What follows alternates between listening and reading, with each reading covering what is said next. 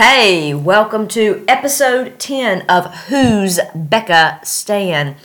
I am Becca coming at you live from Tashkent, Uzbekistan, in the heart of Central Asia. So, uh, it is Sunday. Two days ago on Friday marked being in the country for four weeks. So I've been here four weeks and two days, rocking along in this adventure here in the heart of Central Asia. So here we go. Today we're examining what am I excited about, what am I puzzled by, and how long do I plan to stay.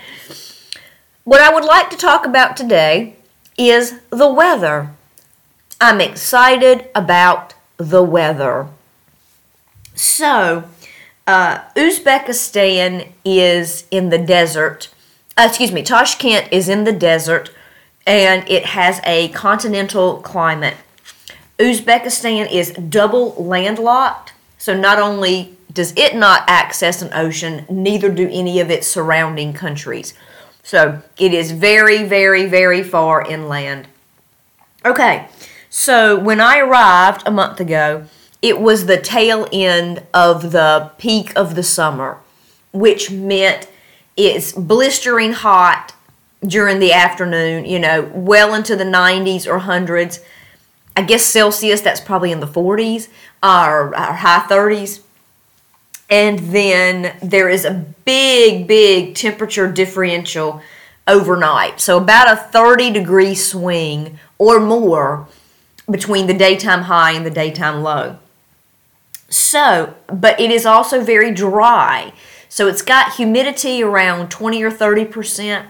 So, you know, yes, it was hot, but it's definitely a different kind of hot than I was used to because I'm used to being from the southeast in America where it is a humid hot where you sweat your brains out.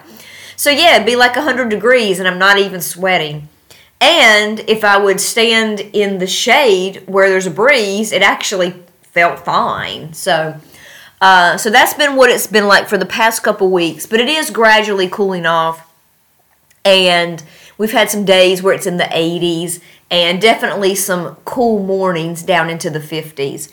Um, starting this week, there is a big temperature shift, and yeah, temperatures are dropping dramatically, and but but feels very pleasant, you know, as we are rolling into fall.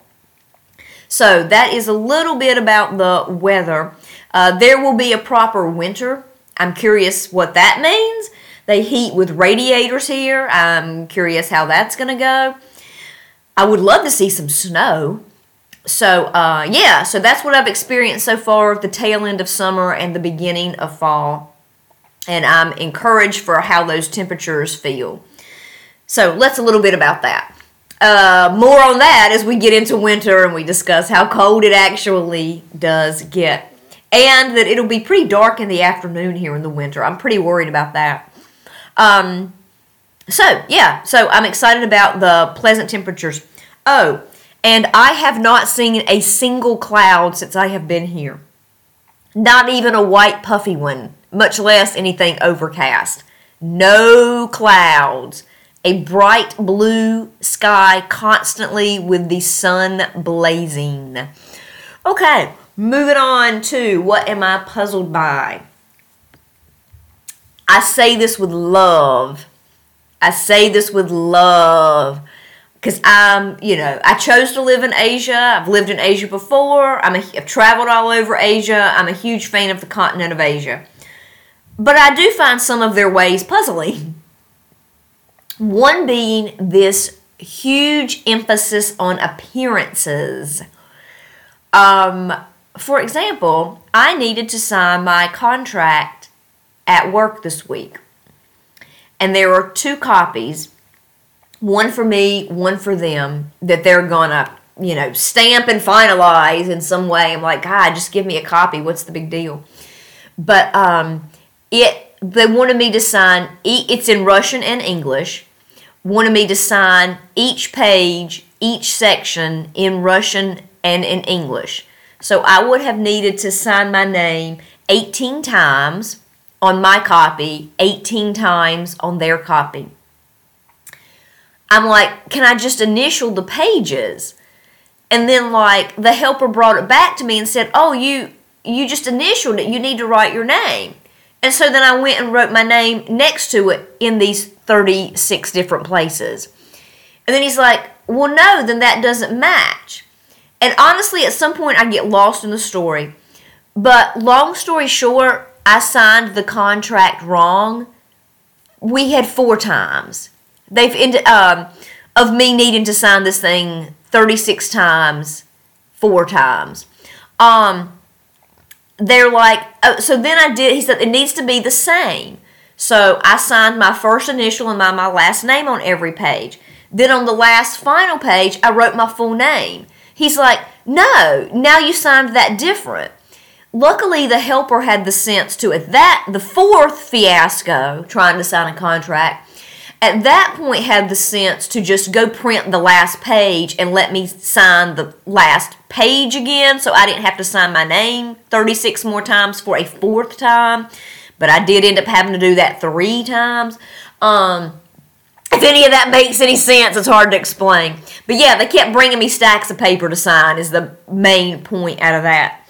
And I actually tried to ask one of my students about this who has lived most of his life in the U.S he's like, yeah, they want your signature to be the same length. I'm like, I, I mean, I'm not a machine. Like, I can't make it look the same 36 times in a row. Although I sure tried once we I realized this was this important to them. So what's the big deal? What's the I mean like do they think someone else signed it? So, what is the over importance on these signatures looking identical in 36 different spots?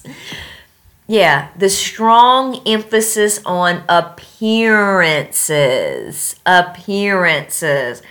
What I'm trying not to say, because I'm trying to be very uh, politically correct and tactful, but not a lot of emphasis on the content. And this plays out time and time and again.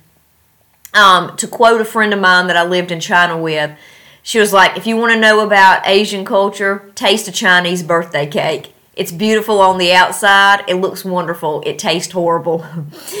just, yeah, emphasis, emphasis on appearances. And that just plays out in lots of different fashions, whether that's giving grades at school that are kind of a farce or you know, my school building is is pretty tame looking. It's pretty small and pretty average looking. But you know, a lot of international schools have these big elaborate campuses and big new fancy buildings and but questionable what actually happens inside the building.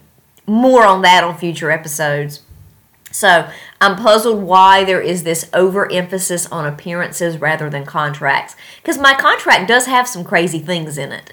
Um, I don't know if I want to fully all disclose that at this moment, but uh, yeah. Like for one thing, um, it's a single entry visa, not COVID related. Foreign teachers cannot leave the country during the school year. I don't know if they're just afraid people will leave, but um, most international schools are not like that. But that's definitely one quirkadoodle in the school where I'm working at. Um, yeah, and a few other things like that. So, yeah, I'm puzzled by that. Puzzled by that. But l- luckily, the helper was good in helping me getting solved. I did get a little exacerbated at a few points, but in the end, you know, tried to laugh it off and told the helper I'm not mad at him. I just think it's stupid. And, you know, as he's helping foreigners with this in the future to try to help them understand that so he doesn't end up having to print off four copies of the contract, which really means eight copies one for me, one for them. So, anyway, that's that. Um, how long do I plan to stay? Um, you know, things are going generally well. I've seen some improvement with the children's behavior at school, so that's encouraging.